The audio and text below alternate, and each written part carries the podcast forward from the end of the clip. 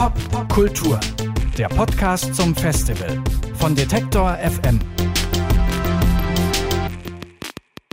Herzlich willkommen zum Detektor FM Popkultur Podcast. Wir sprechen hier drei Tage lang mit Akteurinnen, Akteuren aus dem Pop-Business, die den Pop-Kosmos bereichern.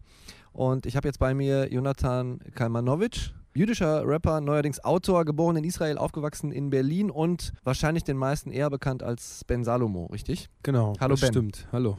Du verarbeitest deine jüdische Identität äh, und Erfahrungen mit Antisemitismus offensiv in deinen Texten und du hast wahrscheinlich die bekannteste Battle-Rap-Veranstaltung geleitet, acht Jahre lang, den Rap am Mittwoch, 2010 bis 2018 war das. Du hast dich allerdings aus dem Rap-Business so ein bisschen zurückgezogen im Mai 2018. Anlass war die Echo-Verleihung an Farid Bang und Kollega wegen ihrer antisemitischen Punchlines, würde ich das jetzt mal nennen, hast du dich zurückgezogen. Du hast kürzlich deine Autobiografie Ben Salomo bedeutet Sohn des Friedens veröffentlicht und auch da geht es viel um Antisemitismus und politische Verantwortung im Rap. Ja. Und ich würde dir als allererstes gerne einen Ausschnitt vorspielen, wenn das okay Mhm. ist, äh, von dieser Battle-Rap-Reihe Rap am Mittwoch. Mhm. Da war eine stark beleidigende Punchline an einen offensichtlich muslimischen Rapper gerichtet von dem äh, deutschen Rapper Finch Asozial.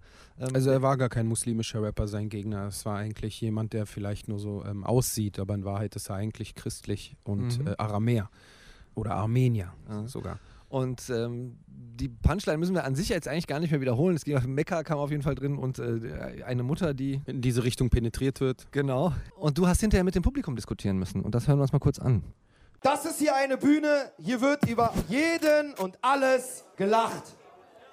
Das musst du verstehen, sonst bist du im Battle Rap irgendwie zu sensibel. Was ist daran unsportlich?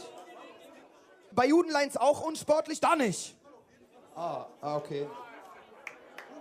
Auch unsportlich. Also alles ist unsportlich. Bei Frauenlines unsportlich? Da nicht. Digga, entweder alles oder nichts. Erst wenn wir gelernt haben, über uns alle gegenseitig zu lachen und keine kleinen Eier dabei zu bekommen, erst dann haben wir Normalität in diesem Land und in unserer gemeinsamen Hip-Hop-Kultur erreicht, Alter. Du sagst nach wie vor, das war eine legitime Line, auch wenn die verletzend war. So, als allererstes möchte ich darauf hinweisen, dass wir hier in einem abgeschlossenen Raum des Live-Battle-Rap-Containers uns befinden. Das bedeutet, die Leute, die da hingehen, müssen damit rechnen, dass Blut spritzt, ja, sag ich mal, wie wenn sie zu einem MMA-Fight gehen. Und die beiden Protagonisten, die Fighter, die sind mental darauf eingestellt, dass in diesem Augenblick ihr Gegner ihnen Dinge an den Kopf werfen kann, wo es Platzwunden oder auch mehr gibt in verbaler Art und Weise. Ich unterscheide sehr zwischen Live-Battle-Rap-Veranstaltungen, wo man einen Gegner vor sich hat, der eine bestimmte Angriffsfläche bietet, und beispielsweise Battle-Rap in der Musik oder Straßenrap, was ja eigentlich noch ganz andere Strukturen mit sich bringt, sage ich mal. Ich finde, das muss man differenziert betrachten. Und ja, ich bin immer noch der Ansicht, dass blasphemische Punchlines einen Platz im Battle Rap haben. Rassistische und antisemitische definitiv nicht. Was wäre eine rassistische Punchline im Gegensatz zu einer. Äh, Wobei, ja genau, gut, dass du fragst. Ich sag mal so, blanker Rassismus oder blanker Antisemitismus, wie zum Beispiel Sprech und wirklich äh, Worte und Wortschöpfungen, die so an sich nur im Rassistensprech vorzufinden sind, im Nazi-Jargon zu finden sind, haben im Battle Rap auch keinen Platz und auch im Hip-Hop keinen Platz, weil sonst werden eben genau solche Leute zu Fans von dieser Kultur, denn die wollen ja, dass man so etwas wie das N-Wort sagt. Die wollen ja, dass man Judenpack sagt, sagen kann. Die wollen, dass man Dreckstürke sagen kann. Und diese Worte und Wortschöpfungen, die schon ohne Kontext eine ganze Menschengruppe pauschal entwerten, die eigentlich, wie gesagt, nur im Nazi-Sprech, im Rassistensprech, im, im Sprech von diesen Leuten in diesem Jargon vorzufinden sind, die sollte man tunlichst auch aus dem Battle Rap raushalten. Weil solche Fans wollen wir da sicherlich nicht haben. Sonst verändert sich ja halt auch komplett die Crowd. Und dann haben wir irgendwann wirklich echte Rassisten in der Crowd, Antisemiten in der Crowd und so weiter und all diese Menschenfeinde. Hm. Wie steht es um so Sachen wie, äh, weiß nicht, behindert, schwul, du Pussy? Ähm, das sind ja auch oft gehörte Beleidigungen bei Rapper Mittwoch gewesen. Wie stehst du dazu? Ja, also ich stehe auf jeden Fall ziemlich kritisch ebenfalls auch dazu. Ich selber habe solche Sachen halt auch in meinen Texten immer äh, vermieden und gelassen. Aber wie gesagt, in diesem Container von Battle Rap geht einiges mehr klar und ich muss auch sagen, jetzt kann man das natürlich unendlich weit ausdehnen, aber die Kultur des Battle Rap, mit der ich groß geworden bin und sozialisiert wurde, da gab es eigentlich schon von vornherein und das ist halt aus den USA auch hier dann irgendwann rübergekommen, das ungeschriebene Gesetz, dass Rassismus und Antisemitismus, was ja so mitunter dazu gehört, auch im Battle Rap nichts verloren haben. Und es gibt auch noch einen Unterschied, den ich ganz besonders ziehe, und zwar, wenn die Leute auf der Bühne oder in der Musik das ein oder andere Mal was so von sich geben, das kann man natürlich geschmacklos finden und kritisieren, zu Recht. Die Frage ist aber, was ist ihre Attitude, nachdem die Musik aus ist? Was ist ihre Attitude, nachdem das Battle vorbei ist? Haben die dann die Boxhandschuhe weiter noch an und prügeln dann auch in ihrem Privatleben irgendwelche Leute mit diesen Worten? Oder ziehen sie die Boxhandschuhe aus und sind, sage ich mal, wieder die privaten Menschen und lassen solche Begriffe? Und da habe ich festgestellt, in, insbesondere beim Thema Antisemitismus, dass im Prinzip sehr viele der Rapper, und ich sage jetzt besonders außerhalb des Battle Rap Kosmos live, insbesondere bei den erfolgreichen Rappern, die hin und wieder in ihren Texten so antisemitische Verschwörungstheorien bedienen oder antisemitische Stereotype reproduzieren, dass bei denen diese Denkmuster vorhanden sind, auch im privaten Leben. Das heißt, wir reden hier von echten antisemitischen Weltanschauungen, die letztendlich nur ihren Ausdruck in der Rapmusik finden und Rapmusik wird so zum Vehikel für deren Erklärungsmuster und für ihre Weltanschauung und gleichzeitig auch zu einem Riesenmultiplikator, der dann wiederum eine Crowd eventuell mit solchen Denkmustern infiziert und ideologisiert und manipuliert. Das heißt, du hast so eine Distanz, selbst wenn es eine Punchline gewesen wäre, zum Beispiel bei Kollega und Farid Bang, dann einfach vermisst. Also ich habe zum Beispiel bei der, und da muss ich auch nochmal korrigieren, die Punchline von Kollega und Farid Bang mein Körper definierte als Auschwitz-Insassen. Ich finde, im Battle-Rap-Kontext ist sie durchaus legitim.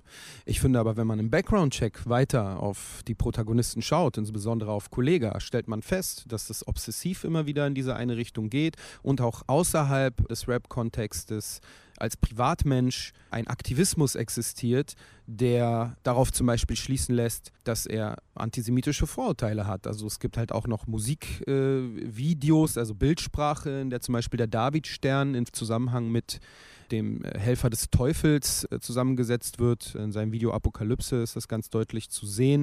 Und dann gibt es noch andere Beispiele, wo er halt auch beispielsweise den äh, Israel-Palästina-Konflikt, also wo er sozusagen die israelische Seite mit den Nazis vergleicht und so weiter. Das sind halt alles so undifferenzierte und kontrafaktische Aussagen, die darauf schließen lassen, dass da jemand einfach echt also eine Ideologie hat. Und die lässt er halt hin und wieder auch im Rap rausblicken.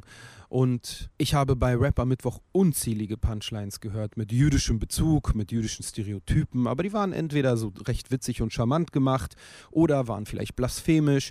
Aber wie gesagt, Battle Rap ist wirklich wie Boxsport. Ja? Also eine Demokratie muss sowas aushalten. Aber auch im Battle Rap, finde ich, sollte es gewisse letzte Grenzen geben. Man kann jetzt auch nicht dahin gehen und sagen, ey, ja, das geht nicht, das geht nicht, das geht nicht, sonst, sonst müsste man Battle Rap komplett in Frage stellen. Ja? Also überhaupt, ob es sowas geben sollte. Aber dann müssten wir uns genau dieselbe Frage stellen, was ist denn eigentlich mit Satire-Magazine? Was ist denn eigentlich mit irgendwelchen Kabarettkünstler oder Stand-up-Comedians, die halt auch immer sehr an der Grenze der, der des Geschmacklosen oder äh, des Geschmackvollen entlang balancieren.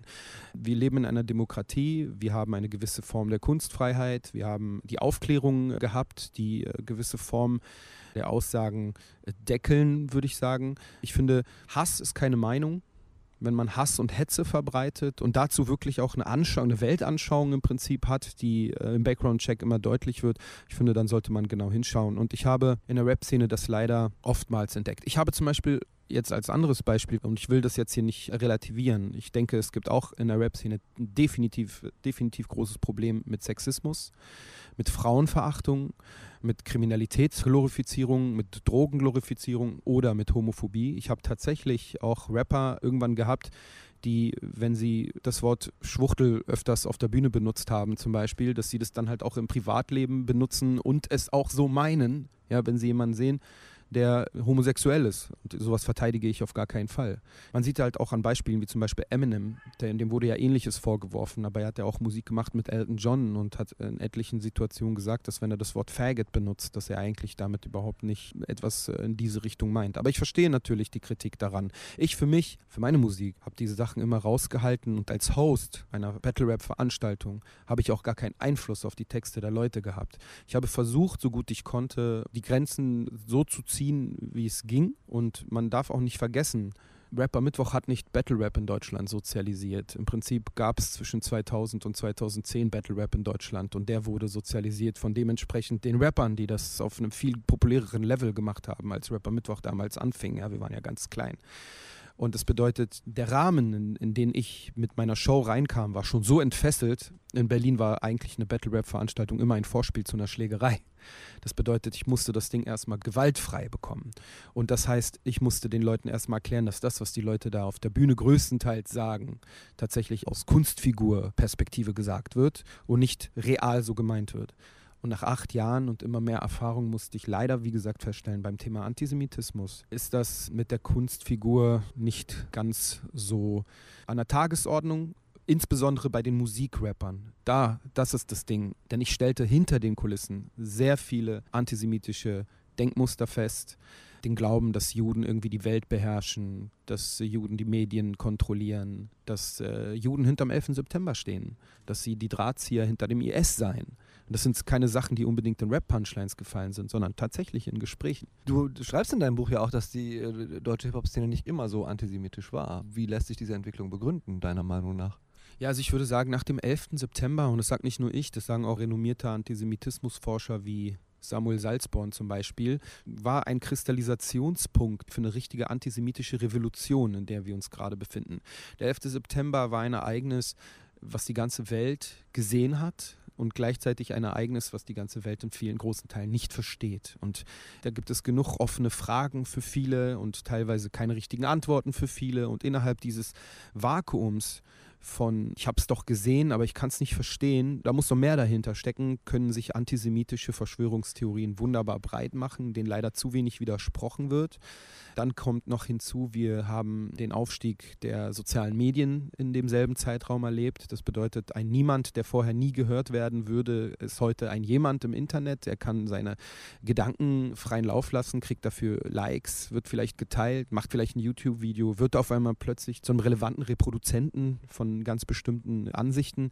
Und so können halt oftmals sehr zweifelhafte Menschen mit zweifelhaften Ansichten zu großen Multiplikatoren werden und großen Einfluss erlangen und zu Rattenfängern werden. Und deswegen würde ich sagen, hat sich das ab 2001, ich habe das ja auch schon vorher hier und da bei den ein oder anderen Leuten bestimmte Sachen gehört, aber ab 2001 nach dem 11. September bekam das, würde ich sagen, einen gewissen Schub und das erste Mal im deutschen Rap fing ich an, so Punchlines in diese Richtung zu hören, war 2003 bereits bei einer Veröffentlichung beim Royal Bunker. Da war halt eine Crew, die hieß Battle Miliz und da war ein Rapper, der hieß Hassan Fall, das sage ich auch in meinem Buch. Und der hat dann in seinen Texten unfassbaren Antisemitismus, Judenhass und vor allen Dingen auch äh, Gewaltfantasien gegenüber Israel und Israelis äh, vom Stapel gelassen. Er hatte arabischen Hintergrund und als ich dann damals Markus Steiger auf diese Veröffentlichung ansprach, hat er die gehört und auch gleich aus dem Sortiment rausgenommen. Aber ab 2003 ging es dann so langsam los. Dann habe ich das erste Mal Desodog damals auf dem 1. Mai gesehen. Der ist ja später Islamist geworden und zum Islamischen Staat gegangen. Hat auf der Bühne die Hisbollah-Fahne 2006 gehisst und 2000 bis 3000 Leute vor der Bühne damals in Berlin-Kreuzberg haben, als sie die Flagge da gesehen haben, frenetischen Applaus und Lärm gemacht. Das war beängstigend, dass da anscheinend eine terroristische Organisation mehrheitsfähig irgendwie in der Gegend da wo der 1. Mai stattfindet, in Berlin gefeiert wird. Und ich würde sagen, das hatte auch Strahlkraft in den Rest Deutschlands, Berlin sowieso, ja, äh, mit Bushido und vielen anderen Rappern, die danach oder in dem Zeitraum bekannt geworden sind. Es hatte eine Strahlkraft in die restliche Republik. Und dann haben wir später unzählige Rapper, die auch immer wieder antisemitische Stereotype reproduzieren, sei es Haftbefehl mit Rothschild-Theorie, sei es Jelo und Abdi, immer sehr verkürzt dargestellt, auch der Nahostkonflikt immer sehr verkürzt dargestellt, einseitig mit einem äh, typischen äh, äh, Schwarz-Weiß-Bild. Die einen sind die Bösen, äh, das sind die Israelis und die armen äh, Opfer sind immer nur die Palästinenser und die Verbindung zwischen Israel und den USA und äh, die USA als Imperialisten und Israel als Brückenkopf des Imperialismus dort im Nahen Osten und so weiter und so fort.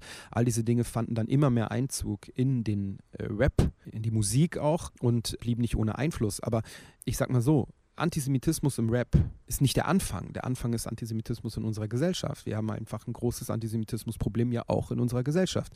Sei es von rechts, sei es von links oder sei es halt auch aus der migrantischen muslimischen Community ähm, oder halt auch in der Mitte in unserer Gesellschaft. Ist das Problem sehr groß und relevant und es wird immer größer und Rapper sind Populisten, die wollen halt einfach auch bei ihrem Publikum ankommen und wenn sie feststellen, ganz bestimmte Punchlines bekommen eine Crowd-Reaction, im besten Fall eine positive, dann wiederholen sie die immer und immer und immer wieder, weil sie auch entweder glauben, äh, die Stimme der Stimmlosen zu sein, sozusagen, also aus ihrer Community, oder weil sie jene, die eventuell vielleicht noch ambivalent sind oder vielleicht unwissend sind, aufklären möchten. Viele Rapper halten sich tatsächlich für Aufklärer, aber dabei sind sie eigentlich keine Aufklärer. Sie sind äh, anti-aufklärerisch eigentlich.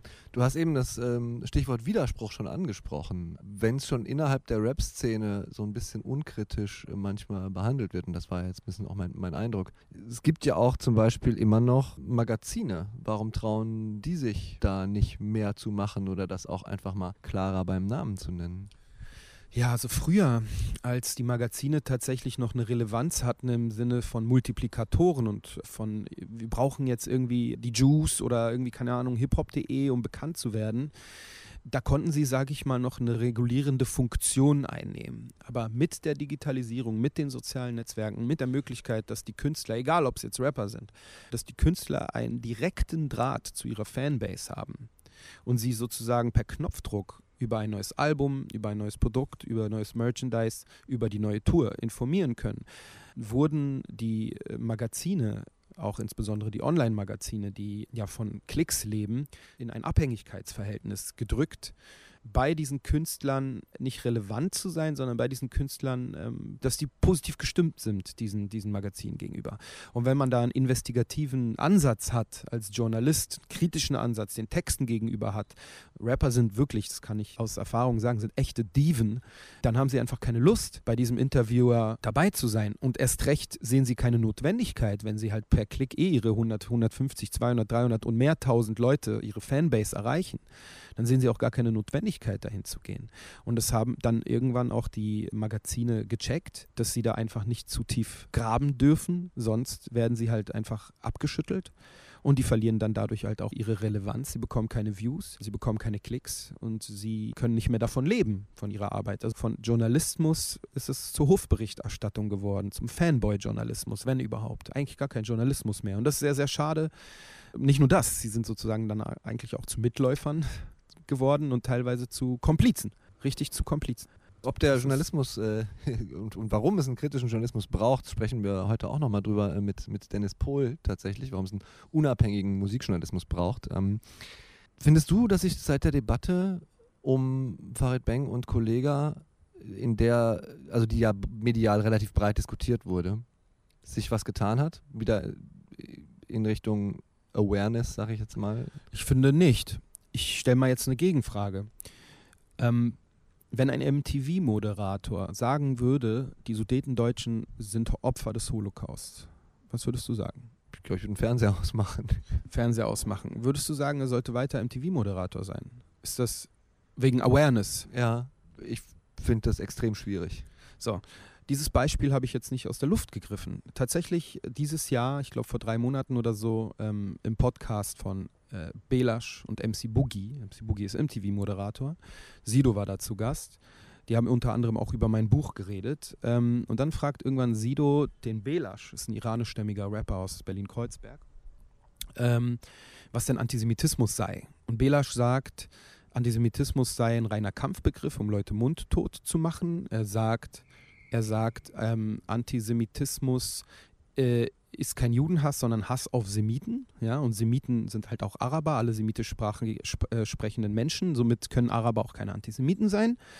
Und ähm, MC Boogie stimmt dem Ganzen dann zu und fügt dann an, äh, irgendwann, ich glaube ab Minute 26 noch was, das ganze Ding geht los auf Minute 24, 40, ähm, fügt er halt an, dass äh, im Prinzip auch die Sudetendeutschen Opfer des Holocaust seien.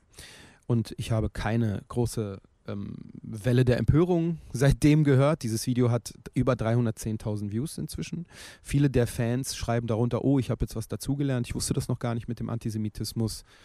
Ähm, und äh, ich glaube nach wie vor, MTV hat sich nie dazu geäußert und äh, MC Boogie ist nach wie vor Moderator bei MTV. Ich finde jetzt auch nicht mal, dass er irgendwie den Job verlieren müsste. Ich finde, man müsste ihn nur ein bisschen aufklären.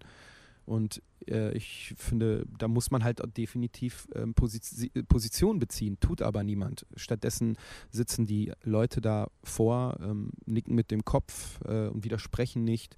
Und das Verrückte ist, wir haben da halt zwei Leute, die von sich behaupten, absolut keine Antisemiten zu sein, ja, und gleichzeitig aber Sachen vom Stapel lassen, die so eigentlich nur Islamisten-Sprech oder Rechtsextremisten-Sprech sind. Und sie merken gar nicht, äh, was für, auf was für ein Eis sie, sie sich da begeben und meinen, ich würde sozusagen übertreiben und, und, und äh, es gäbe ja gar keinen Antisemitismus in der Rap-Szene. Wie kommt man da dazwischen? Also, wenn das ja so ungefiltert sozusagen dann direkt an die, an die Follower, an, die, an das Publikum rausgeht und die Leute sich das auf, ähm, äh, auf YouTube angucken, ohne dass da nochmal zwischendurch jemand drüber nachdenkt und sagt, so, sag mal, was, was erzählen die denn da eigentlich? Was kann man da tun? Also, du hast auch schon gesagt, es ist ein gesamtgesellschaftliches Problem. Ne? Ähm, was für pädagogische Maßnahmen helfen und man kann ja schlecht zum Rapper gehen und sagen, hier, du, du, was ist das? Also ganz wichtig, glaube ich, und das ist auch Teil meiner Arbeit, äh, seit ich mein Buch veröffentlicht habe, ähm, bekomme ich sehr viele Anfragen von Schulen, ähm, die Leute früh, die, die Menschen früh zu immunisieren gegen diese antisemitischen Stereotype, sie früh aufzuklären, was Antisemitismus ist, welche unterschiedlichen Spielarten der Antisemitismus hat, ähm, wie es der Antisemitismus schafft, äh, sich der Gegenwart immer neu anzupassen. Es gibt unterschiedliche Formen des Antisemitismus. Ähm, damit sie eben nicht solchen Leuten dann irgendwann auf den Leim gehen, weil sie das, das, das, das Unwissenheitsvakuum eben mit Falschwissen auffüllen. Ähm, das halte ich für sehr wichtig. Dann natürlich wäre es schön gewesen, wenn irgendwie MTV oder andere, ähm, andere Medien diesen Podcast und das, was da ausgesagt wird, aufgreifen und dementsprechend widersprechen. Das ist leider nicht passiert. Ähm, vielleicht passiert es noch, ich weiß es nicht. Aber solange das nicht geschieht, ähm, kann eben, können solche solche Aussagen und solche, solche Denkmuster ungefiltert, ungefiltert an, an die Menschen geraten. Und ich glaube, das ist absolute geistige Brandstiftung. Hm. Der Autor und äh, Ex-Rap am Mittwoch-Veranstalter Ben Salomo war bei uns im Detektor FM Popkultur-Podcast. Herzlichen Dank, dass du da warst. Sehr gerne, freut mich und jedes Jahr oder jederzeit wieder, wenn ihr möchtet. Dankeschön. Pop, Pop der Podcast zum Festival von Detektor FM.